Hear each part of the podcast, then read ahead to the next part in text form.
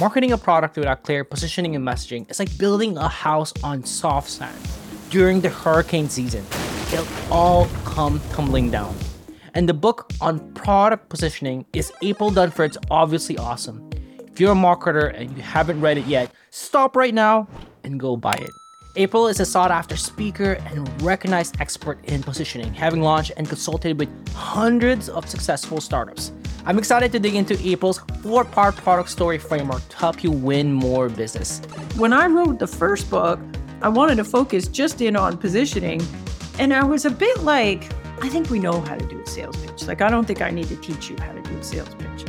But, like, I'll tell you, from working with a couple hundred clients now, like, no, the answer is no. Like most companies are just, they're either doing a product walkthrough or they've got some kind of a pitch, you know, they just kind of made it up and they're iterating on it. And a lot of times in marketing, that's not really our job. You know, we're talking about the value we can deliver that no one else can. But in sales, that is absolutely our job. Our job is to answer the question why pick us over the other guy? So we need a story that tells that. In this Marketing Power Ups episode, you learn first why the hero's journey story framework isn't effective at closing deals. Second, April's four part product story framework that I just mentioned that she might be working on a new book about. Number three, how Help Scout pitches its product using April's framework. And number four, April's one piece of advice to help marketers accelerate their careers. For each episode, I create a Power Ups cheat sheet you can use, download, fill in, and apply the marketing concepts to your business right away. You can go to marketingpowerups.com to get those right now. Ready? Let's go. Marketing Power Ups. Here's your host, Ramli John. It's obvious selling is hard if it is, then everybody would be salespeople. But you also said buying is hard in a presentation while doing this research. I, I saw you say that. Can you share why uh, that is? Uh, I believe you have a story uh, around why buying buying is hard, and it's that's obvious than people think. So, so here's the thing. Like, I think we accept this idea that selling is very hard and you know, particularly when we're working in startups, like sales is hard. And how are we going to, you know, how are we going to get people, convince them to buy our stuff because otherwise we don't get to stay in business. And uh, I like to kind of turn that around a little bit and look at it from the customer's perspective. And and I think that actually buying is hard. It's way harder than we think. Interesting. And you know, and when I say that, usually people are like, what do you mean April? Buying buying stuff is not hard. Like it's like shopping. I wish that was my job. I could just go shopping. But when when we say that, you know, usually we're thinking about things that don't have a lot of stakes, right? Like buying shoes. I, I like buying shoes. Buying shoes are fine. I like buying a drink at the bar. I like buying a nice meal at a restaurant. These things are fun to buy. Like, and it's no big deal if I pick wrong. No biggie. I just don't buy that kind again. Um, but if we think about um, there are lots of things that we buy that are terrible and really difficult. Like like buying insurance is super that's, difficult. and and part of the reason it's difficult is because there's a lot of choices and i don't want to get them wrong. Because if i get them wrong then bad things will happen. If we think about b2b most of the things that businesses buy are terribly difficult to buy so, like, let's say I, I am trying to buy accounting software. Like, that's actually really hard thing to buy. The stakes are high. Like, if I pick the wrong thing, bad things might happen. And the person responsible for buying something inside an organization, there's a few things to think about. One is most of the time in B2B, the champion that we are selling to inside the account has never purchased a product like ours before. Think about that. Never purchased, like the person that's trying to figure out what accounting package to buy, they've never bought an accounting package before. So what do they know? Like they don't know mm-hmm. anything about the vendors. They don't know what the state of the art of accounting software is. They don't know what features are important or what aren't important. They don't know how to make a short list.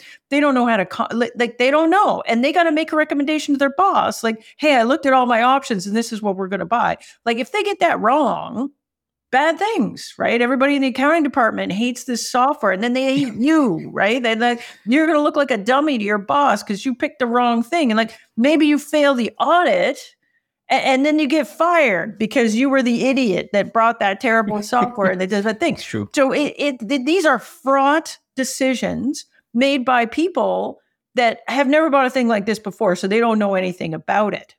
And so, if you look at the research on this, the research shows that 40 to 60% of B2B purchase processes end in no decision. Wow. And so, why does that happen? Because that person tasked with, hey, buy us some new accounting software, Uh, uh, that person doesn't know how to make a short list, doesn't know, how, is really freaking out, doesn't know how to confidently pick the right one. And if they don't figure it out and figure it out in a way where they can really confidently go to their boss and say, I looked at all my options, it's obviously this one, we have to pick this one. If they can't do that, the easiest thing, the easiest, lowest risk thing for them to do is to go to their boss and say, you know what, now's not a good time. But let's not buy anything. Like, why don't we just kick the can down the road? We'll make a decision next year because you, you know we're you know we're in the middle of doing stuff right now. Let's do it next year. Forty to sixty percent of the time, that's exactly what happens. Like the customer is not saying, "Oh, I choose to stay with the status quo thing because I love that way better." No, they can't confidently make a decision that they're sure isn't going to come back on them in some bad way. And so they just say, you know what, we're just going to stick with what we have. We it kind of sucks. We don't love it, but we're going to stick there because any decision I make here feels risky. So we don't actually consider that in in our marketing and sales enough, in my opinion. Because what we're typically doing to customers in that situation that are trying to figure out how do I make choices is we're just in there pitching our stuff. Hey, we got this accounting software. It's great. Let me show you all the features. Does that help that person figure out what's the right choice to make? It doesn't. The research on this is actually really interesting too. Like the research on this shows like what does a customer actually want from us in a sales situation? What they want is first of all, they want to understand their choices. So, what are the other alternatives out there and how should they be thinking about it? And the second thing is they want insight into the market, which is kind of the same thing. So, what they're expecting from us is to talk about the whole market and how we fit in the market. And instead, we're like, nah, you figure that out. You figure that out on your own. I'm just talking about my stuff over here. So if you want, I can give you a stupid example. You want me to give you a stupid example? No, I love I love that example. I know you're I talking about uh, it it Yeah. because it's personal and it's uh it's Yeah. it's So I got thinking about this, you know, how hard it is to buy stuff. Like sometimes I'll get pushback from founders on this and they'll say, well, you know, our stuff is actually not that hard to buy. You know, it's not that hard to buy. Right. It's not that complicated, whatever. And I'm like, no, you don't understand. Like uh, things like this are really hard to buy. And so I had this experience where um, I, I bought a new house. It- not a new house, but an old shitty house. the old shitty house has an old shitty bathroom. And uh and I hire a guy to come renovate the bathroom. And the guy says guy says uh yeah um you're gonna need to pick a new toilet. You gotta go buy a toilet then i'm gonna install it whatever. And i said oh okay toilet. Never bought a toilet before but you know how hard can it be? I'm gonna go buy a toilet go to the toilet store walk in the toilet store and uh toilet salesman walks up to me and says hey can i help you? And i said yeah looking for a toilet. And he says what kind of toilet do you want? Now i'm like one that flushes? What do you mean? Like, like, One that works. "What?" what do you mean? He goes oh we got all kinds of toilets. Toilets are all back there. You know go back to the thing and look at the toilets. And i'm like okay. So i go back there and there's there's like hundreds of toilets Oh, hundreds man. of toilets. Like there's so many toilets. And the worst part is they all look the same but they are not the same. Like they've all got these little you know sheets beside everyone. It says here's the price. Some of them are 100 bucks some are a thousand bucks. But they look the same and then there's this list of features underneath and it's gobbledygook. Like i don't know what any of these things mean. And so they're talking about gravity assisted bf4 you know whether or not it's got a flapper. I'm like i don't know what a flapper is. I don't know what any of this stuff is so i'm in there looking at all this stuff i spend like an hour in the store looking at this thing and i, and I come to this conclusion i'm like oh shit i don't i don't know enough to be able to buy a toilet Mm. like crap so i go home I get on the internet And and and there's all this stuff. Like there's like I go to Consumer Reports and they've got to think about toilets. Oh my god, there's 59 things you got to think about with toilets. There's like single flush, dual flush, seat height, all this, how it flushes, flappers, trapways, all this stuff. I'm like, oh my God, there's all this stuff. And like, I don't want to know anything about toilets. Like, I just want to buy a toilet that does not break. Like, I don't want to buy a bad toilet because I don't want to be calling a plumber every week. I just want a toilet that works. And so I get this idea, like, so I'm freaking out. I spend like three weeks going back and forth to the showroom, looking at toilets, and I, ah, I can't make a decision. And so finally, I get this bright idea. Like, I'm not going to buy any toilet. I'm not going to buy no toilet. I'm going to keep the old toilet. Old toilet was working just fine, flushing right. just fine. So then I'm like, that's it, right? So I spent three weeks. I went to the showroom two, three times. I spent like infinity on the internet. How many toilets did I buy? Zero, zero. That's just like what's happening with your buyers right? They're paralyzed. They're looking at all this stuff. They can't figure out. They can't make a choice. And we're basically going to them and going blah blah blah blah blah blah blah blah blah blah blah blah blah blah. Here's all the features, and they're like, I don't know. Any of these features matter? I don't know. How do I pick between this one and that one? I don't know. And so we're doing exactly that. And so what happened for me, so this is funny. I go to my contractor and I'm like, hey, I, you know, I've decided I'm not going to buy a toilet. Like I'm a busy person. I got stuff going on. I got kids. I got a dog. You know, I'm too busy. And and the guy says, "Look, lady, like we took the toilet out of here, we recycled it. It's gone. oh no, can't keep the old toilet. Not an option." And I'm like, right. "Oh, my contractor, he's burned the boats, right? Like, uh, oh my gosh, shit! Now I got to go back and buy the toilet." So, so I go back into the toilet store. I go to a different toilet store. Guy comes up and says, "Can I help you?" And I said, "Yes, I cannot leave here without a toilet. Like, oh my god, I got to buy a toilet today. This has been terrible." And the guy's like, "Oh yeah, buying a toilet's really hard." And I'm like, "Yes, it is." Why are there so many choices? Why are there all these features? I don't even want like I just want to I just want to buy toilet work. The guy says, Look, I'm going to teach you how to buy toilets. He says, It's easy. You only need to think about three things quality, aesthetics, price. That's all we got to think about. I'm like, okay, teach me toilet Obi-Wan. and the guy says, Yeah. First thing, quality. See all these ones over here? They're like 200 bucks. All these ones over here, like a thousand bucks. It's a quality thing. All those mm. features you're talking about, like flappers and trapways and all that stuff, Higher quality toilet lasts a lot more flushes before you, you got to do maintenance on it. Low quality toilet doesn't last that many flushes. And I'm like, well, who the hell buys a low quality toilet? he's like, well, actually, like not all toilets get used a lot. Like some people have more than one toilet in their house and they got one in the basement, gets flushed like once a month or something. He said, you'd be dumb to buy the really expensive one because this one's barely ever going to get flushed. Like you should buy one of these, put it in there. Like, you know, maybe it's for your cottage or something. And I was like, oh, that's interesting. And I said, well, look, this is actually my primary toilet. So I don't want one of those little quality ones. I want one of these. So, okay, fine. Forget about all those. Okay, good. We just narrowed the choices down by half. He goes, okay, second thing's aesthetics. Some people got a real look they're going for in their bathroom. Like they want their toilet to be super modern or they want it to be gold or whatever. And you'll pay way more for that for that. So if but if you got an aesthetic thing you're going for, then just look at these are the fashion toilets. And I'm like, look, I got no fashion, fashion requirements. Toilets. Forget about that. So he said, okay, well, don't look at any of those ones in the corner. Forget about those. And like, this is good. We're getting down there. And then he says, okay, last thing is space. A lot of people got a really tiny spot for a bathroom. And so they got some kind of toilets where the tank goes in the wall. And that saves you like six inches or something. And so you can put the toilet in a way smaller spot. Problem is, if something breaks with the tank, you got to bust through the drywall to get in there and fix it. So that's the downside. So if you got a little wee space or you want to save some space, you go with the one on the wall. If you don't, you just give a regular one. Like, look, I got lots of space. I don't want to be busting out the wall if this thing breaks. So forget about those. And this is fantastic. Now I'm down to three toilets. And I'm like, holy crap, this is great. I only got Amazing. three toilets. Which one would you pick? And the guy says, look, lady, I got to come clean with you. I actually work for Toto. Mm. So I'm going to tell you to buy the Toto toilet. But the other two toilets are fine too. They're all the same. Toto one costs you a little bit more, but I'll tell you, the reason I work for the company, I really believe in what they do. They get, you know, really high quality ratings. All the reviews are really high. You can go home and research it on the internet. I'm like, no freaking way. I'm not going back to the internet to research toilet stuff.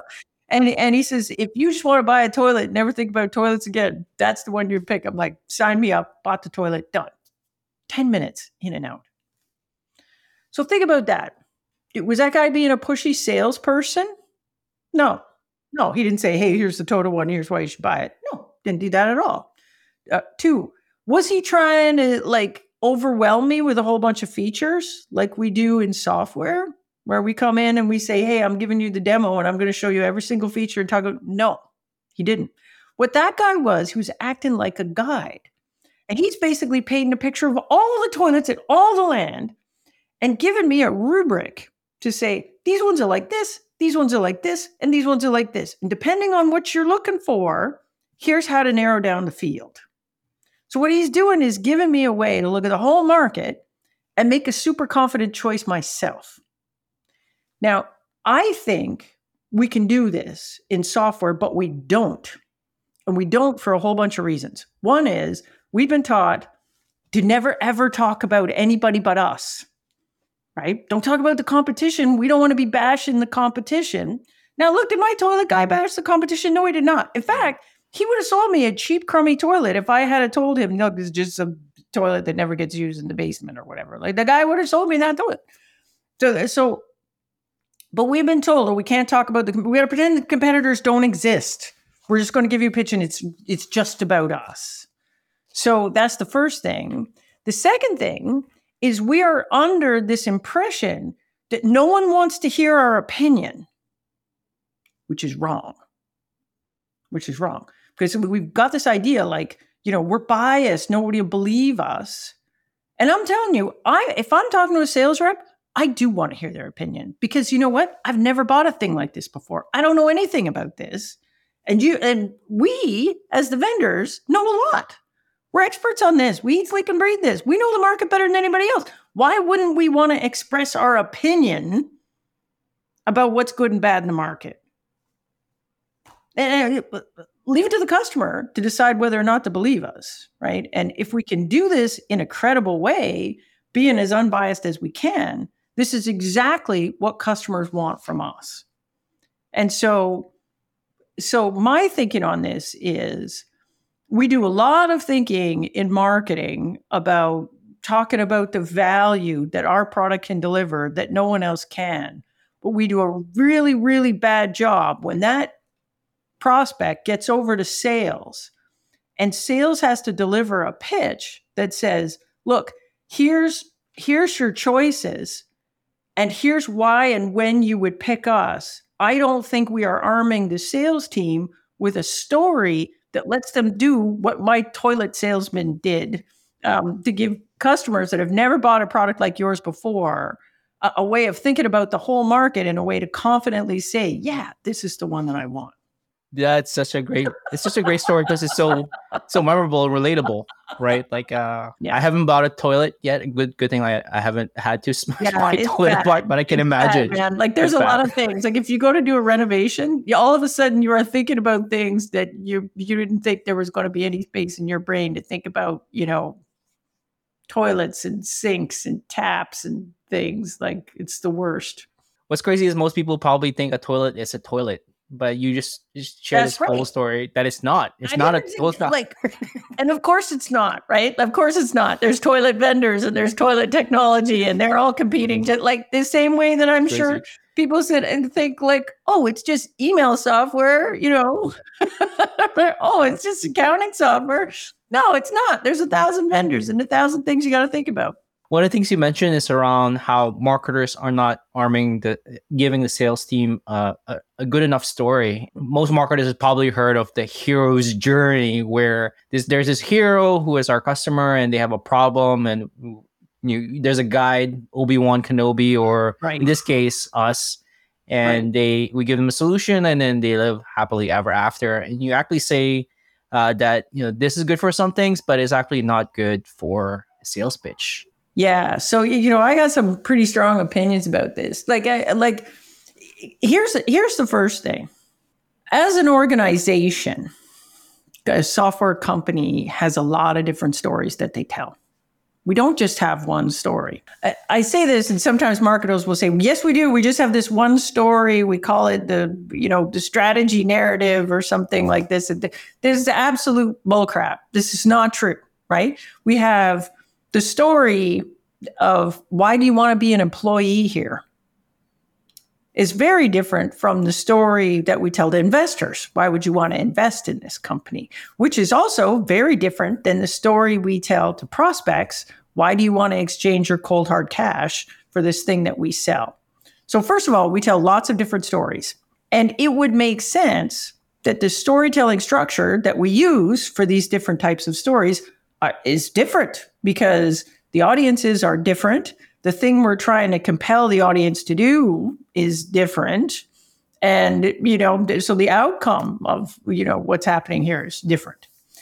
Now, if we look at, um, it's interesting. Like in marketing, we're all we're, we're we learn hero's journey, and it, or variations on it. Like it's funny. I got this book sitting here, building a story brand, and this is this is the one everybody's read this building book. building a This- story brand. This is basically Donald Miller has done this amazing job of taking hero's journey and turning it into this really, you know, streamlined, you know, six, seven step version of this it. thing called Story Brand. And this is how, how do we build a story? And it's uh, a character has a problem, meets a guide who gives them a plan ca- and calls them to action, which allows them to be successful and avoid failure. Great, makes sense. And I like this a lot. Uh, Like just to be clear, like, and th- there's a lot of situations where I've used this where I think it works very, very well. Like, for example, in a customer case study, I, c- I can I can map that exactly, right? So, you know, the character is the customer, and they got this problem, and then you know, and then they used our stuff, and then they achieved success, and they avoided failure. It's amazing. It maps to this just fine. Here's a problem. I'm in a sales situation, right? So, customer like let, let's use me and my toilet thing as an example. I'm on my hero's journey. I love it. Burnt as a toilet. You got a problem. right. so I got a problem and I go and I get to the toilet store and I meet toilet Obi-Wan, who is my guy, Oh, and he's gonna, you know, he's gonna teach me Obi-Wan how to buy a toilet. Now here's the thing. In this thing, it's there's a step that says who gives them a plan. What's the plan? This is what we need. How do we build the plan? And and I, you know, much as I love Donald Miller, um, th- th- th- this book's examples of the plans are absolute garbage, right? So you know, the software example that he uses to plan, he says there's a three-step plan. Go to the website, sign up for the free trial, buy, enjoy the software. And it's just a plan. No. so in sales, my salesperson is the guide. So how do we build the plan? Man, this book ain't telling you how to do that. so much as I love Hero's Journey, and I think it works well in marketing for certain things, like particularly customer case study or something like that, um, we can't use it in sales. Now, here's what here's what normally is happening in sales. You know what normally happens in sales? There's no storytelling whatsoever. Here's what happens. There's a big button on your website says give me a demo. Customer clicks on that button, they get sent over to sales and what does sales do? They give them a demo. mm. Now, what's the structure of that demo? There is no structure, man. there's no structure. Like, well, what I've seen is there's two, th- one of two things they do. One, they they basically do a feature walkthrough. Here's how you log in. We got five menus. I'm going to click on every single menu and show you every single option, every single menu. That's it. Is that helping the customer make a decision? Does it's all on the customer. They got to figure out which of those features are differentiated or not differentiated from the other competitors. What's the value of any of those features? Why pick you and when? We're putting that all on the customer. You figure it out. I'm just going to show you the stuff. You figure it out, right? The closest I've seen to a structure on this with typical SaaS company is they'll do what I call the problem solution, which is you know, it's a little preamble before we get in and say, hey, you got a problem. You know, you got to do like accounting. Bet you got to do an audit and stuff with your accounting software. Hey, we're accounting software and we do that. And then we go and show them all the features. Feature, feature, feature, feature. The problem with that is usually the definition of the problem is so vague. All your competitors solve that problem too. There's nothing differentiated about what you do. So, Eh, if, again, how do we how do we build a sales pitch? How do we build a sales pitch? Now, some companies I've seen attempt to do what they do with a VC. You know, so you know, if I'm pitching an investor, an investor pitch usually starts with there's a change in the world. There's a change in the world, man. world is changing. And Therefore, the status quo, whatever you're doing right now, is shit. World's going to change. Something big is happening. And there's going to be death and destruction and fire. And, and after that, the only companies standing will be the companies that use our stuff. Now, let me show you our stuff. That, so that's how they do it. Now, in a VC pitch, VC pitch is a particular kind of pitch. Like, first of all, you don't tend to talk too much about direct competitors in a VC pitch. You do it in a very macro way, right? And usually what you're talking about is everything else is the status quo, old shit, and you're the new hotness. And so all you have to do is position against the old stuff, status quo versus new hotness. And that is just too simple for the markets that we typically play in. Because typically we got status quo, which might be like a spreadsheet or a piece of paper or something, or some old legacy system. But most B2B software, like companies are making a short list and you're competing against two or three other companies that also think of themselves as the new hotness. So how do you differentiate against them? You're all the new hotness a VC pitch does it and and starting with this change in the world, like typically it's just like a trend, you know, like oh, right. you know, companies are yeah. you know companies are managing an increasing amount of data. Like your competitors are talking about that too. There's nothing differentiating. Like if you can spot the trend, they can spot the trend. Like so usually the problem with these pitches is they end up being sort of like a really simplistic version of problem solution, right? No, there's a big trend. That's the problem. We're the solution to that. But we're going to ignore anybody else that looks like us. We, you know, the only competitor we'll admit is the old way of doing things.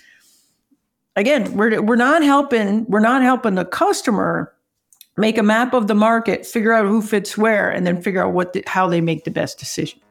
So I don't think the way we're doing this today is doing us any favors.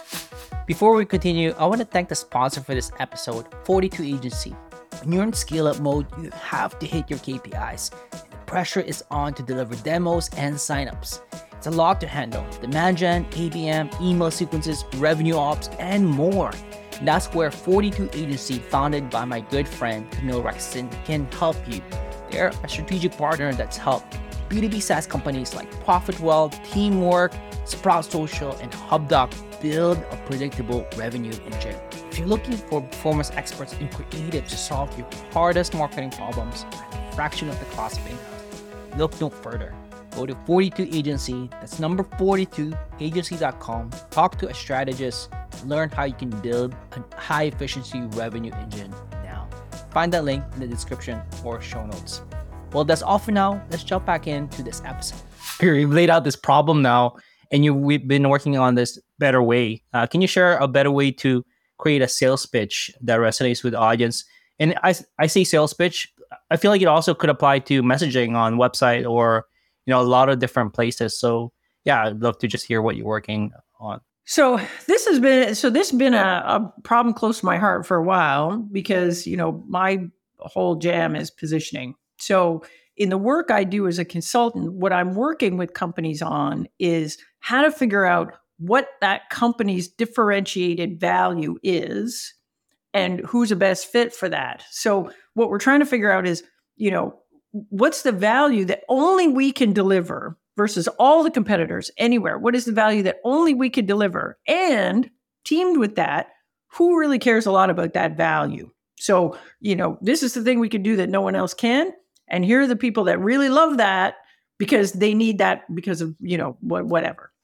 So my work has been oriented on that. So we, you know, so I work with a team, we get the team together, we work this through, we figure out, okay, this is the value only you can deliver. These are the people that really care about it.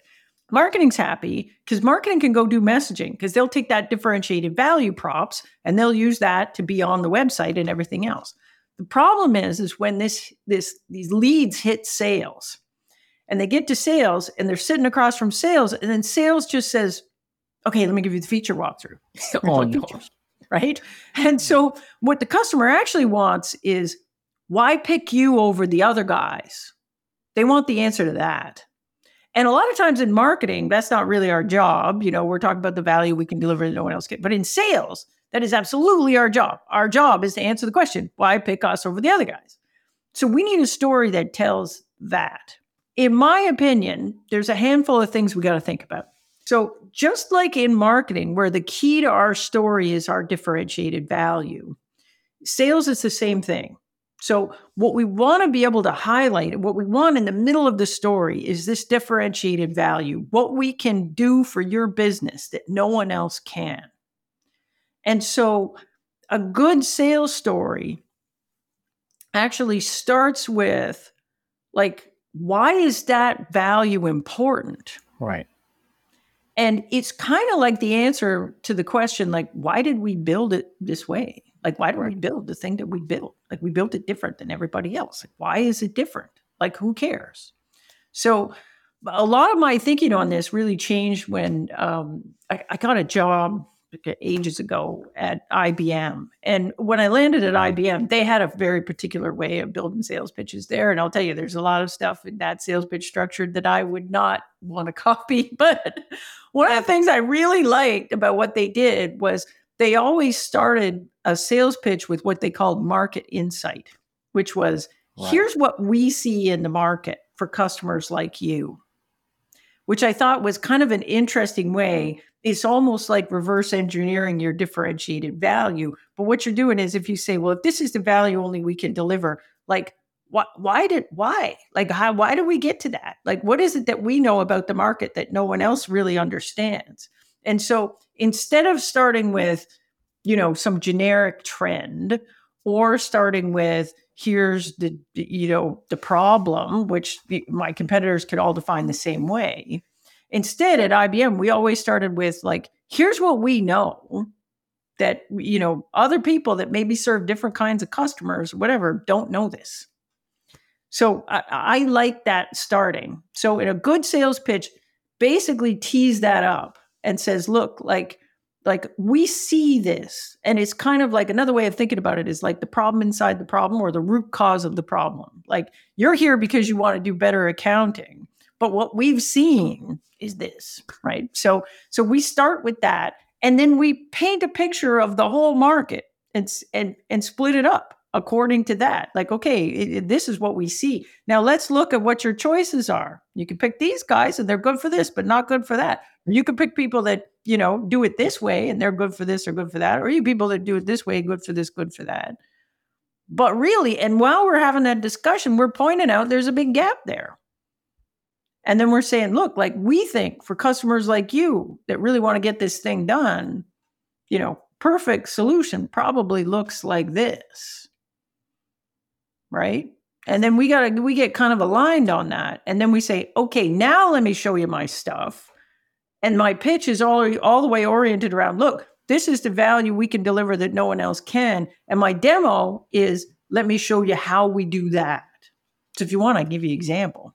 Yeah, please. I yeah. think you're right. So it's one thing to talk about it theoretically. It's another thing to talk about examples. So here's my example. Um, so this company that I did some work with called Help Scout. Maybe you know them. They're in uh, um, customer service software and they're interesting because you know they they started out working a lot with direct to consumer brands and one of the things that they observed their insight into the market is that direct to consumer brands think about customer service in a different way um, and and it's because you know they don't have stores and they they generally don't talk to people at all like on the phone or anywhere at all and so they actually see customer service as a growth driver like if we can serve people really well, then they'll be more loyal to us, they'll come back. And there's a bunch of good research that shows that this is true. Now, if you look at uh, Help Scout's competitors, they kind of have two competitors. Like if you're really small direct to consumer brand, um, usually you start out doing doing uh, customer service with just a shared inbox because it's easy to use and everyone knows how to use it, and it works fine until things get a little more complicated. You start to grow, and then you wish you could do prioritization or assignments and things that you do with help desk software. And so if you can't do that with the shared inbox, then you got to go to like full blown help desk software, which is like Zendesk And then you go, and the problem with that is really hard to use, but it does all the things. Like it has all the features that you want, prioritization and automation and all the stuff that you want. The only thing is that it, it, those companies came out of help desk software where they think of customer service as a pain in the ass, basically. And, and what they're trying to do is drive the cost down.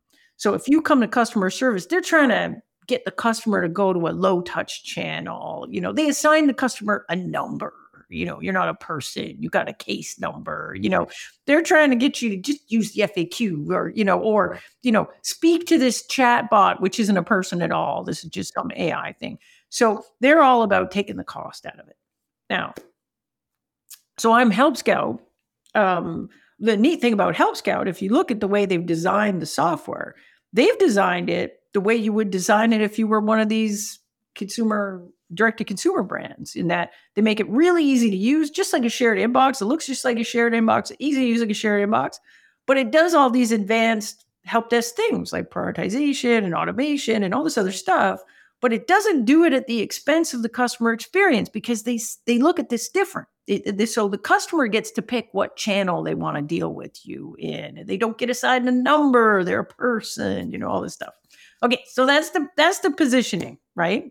So their differentiated value is a handful of things. Like one, you know, really super easy to use, easy to get your people on board. Stuff looks just like an inbox. It's great. But two, you're not going to outgrow it. Does all this fancy advanced stuff that you want. And then three, does it in a way that gives a customer a great customer experience because you know that's really important because you think about that as a lever for growth. That's my differentiated value. Okay, so think about how we pitch this in a sales pitch. So I got this differentiated value all over my website. Customer comes, clicks that button, says, Give me a demo, right? he goes over to sales to get a demo. Does, does sales go in there and say, Okay, let me show you all the features. Here's a feature, here's a feature, here's all the drop down menus, here's all the features, blah, blah, blah, blah, blah. What's the customer going to think? They'll be like, I don't know, looks like an inbox. We're already using an inbox you know, I don't know. And they'd be like, I don't know, got some stuff looks like Zendesk. Does it do everything Zendesk does? It's really different than Zendesk. I don't know, right? Mm. So if I go in and just give them the feature walkthrough, maybe people get it, maybe they don't. Instead, here's what the sales the what the Help Scout sales rep does. Customer comes in, Help Scout sales rep starts with the starts with the market insight.